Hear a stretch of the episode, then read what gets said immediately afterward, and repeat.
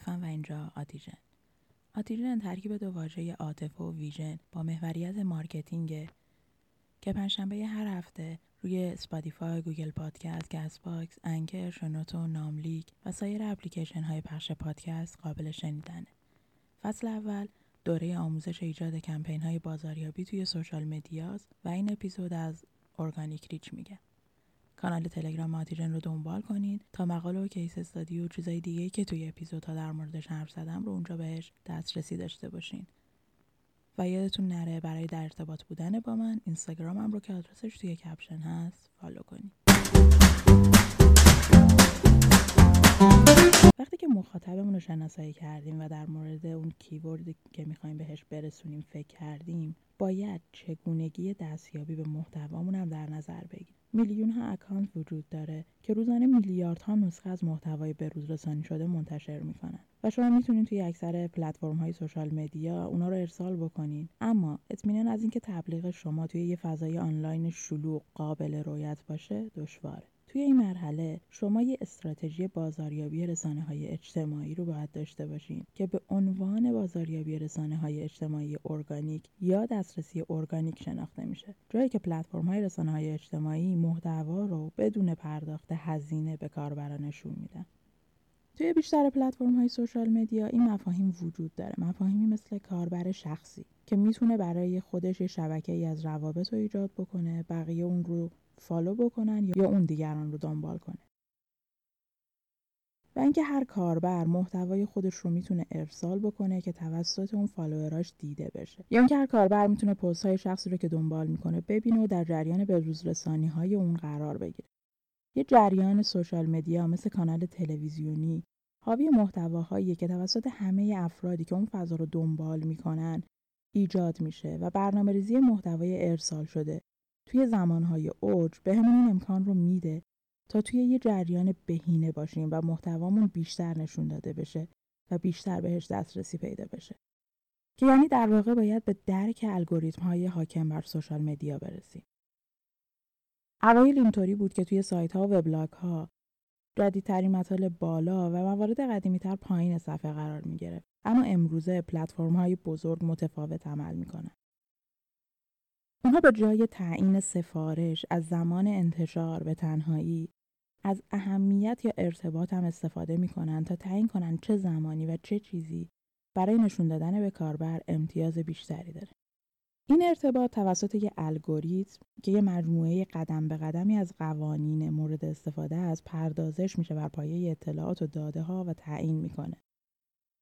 شرکت های سوشال مدیا تمایلی ندارن که در مورد فاکتورهای دقیقی که روی چگونگی تعیین الگوریتمشون تاثیر داره و ارتباطی که این قوانین با هم دیگه دارن خیلی اطلاعاتی رو بروز بدن. اونا به طور مکرر عوامل ورودی رو اندازه گیری می‌کنن و تغییراتی توی این الگوریتم ایجاد می‌کنن که مورد سوء استفاده قرار نگیره. که البته امروزه با استفاده از ماشین لرنینگ و هوش مصنوعی این الگوریتم ها قوی تر شدن و به شناخت بهتری از ما و مخاطب هم رسیدن. اما اگه بخوام مثال براتون بزنم که بفهمید تغییر این قوانین چطوریه ببینید مثلا به صورت ساده یه سوپرمارکت رو در نظر بگیرین که میگه که کسایی که کلاه قرمز رو سرشون باشه توی فلان روز 50 درصد تخفیف می‌گیره. قطعا روز بعد وقتی که شما برید توی اون فروشگاه هستن ای که این کلاه قرمز رو داشته باشن. حالا اگه این سوپرمارکت این آیتم مربوط به لباس رو مشخص نکنه یا نیاد این رو رنگ رو تغییر بده قطعا به صورت مکرر شما ای رو می‌بینید با یک آیتم قرمز توی صف برای گرفتن تخفیف. حالا اون سوپرمارکت میاد چیکار می‌کنه؟ اون میاد ترکیبای مختلفی رو امتحان می‌کنه. مثلا یک توی فلان روز اگه اینطوری باشه تخفیف می‌گیریم یا توی فلان ساعت. یا اینکه حتی آیتم ها و رنگ ها رو هم جابجا می‌کنه و اینطوری خودش رو پروموت می‌کنه. چند تا عامل مرتبط با محتوا وجود داره که به الگوریتم های مورد استفاده توسط پلتفرم های مختلف اجتماعی کمک می‌کنه که شامل این مواردن.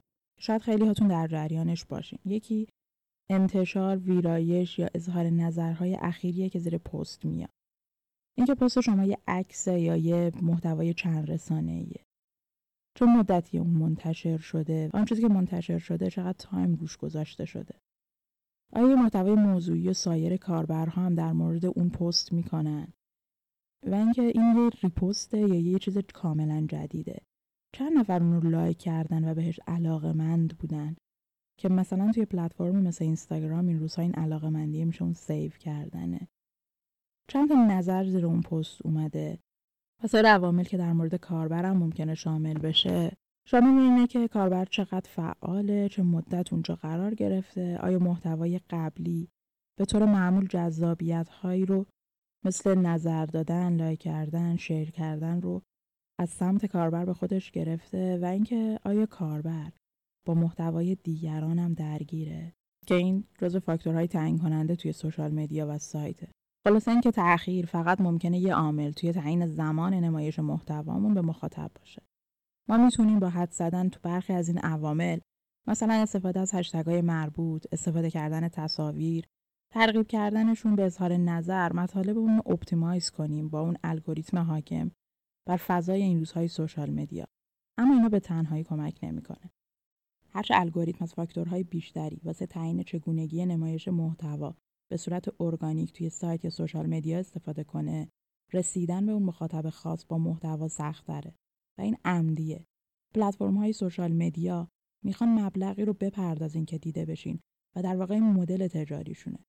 پس باید با مبحث بعدی که آشنا میشیم فعالیت های پولی باشه که توی اپیزود بعد در موردش حرف می‌زنم. و شما با مقایسه اون فعالیت و فعالیت های ارگانیک می‌تونید یه مسیر بهینه توی روند کاری خودتون پیدا کنید.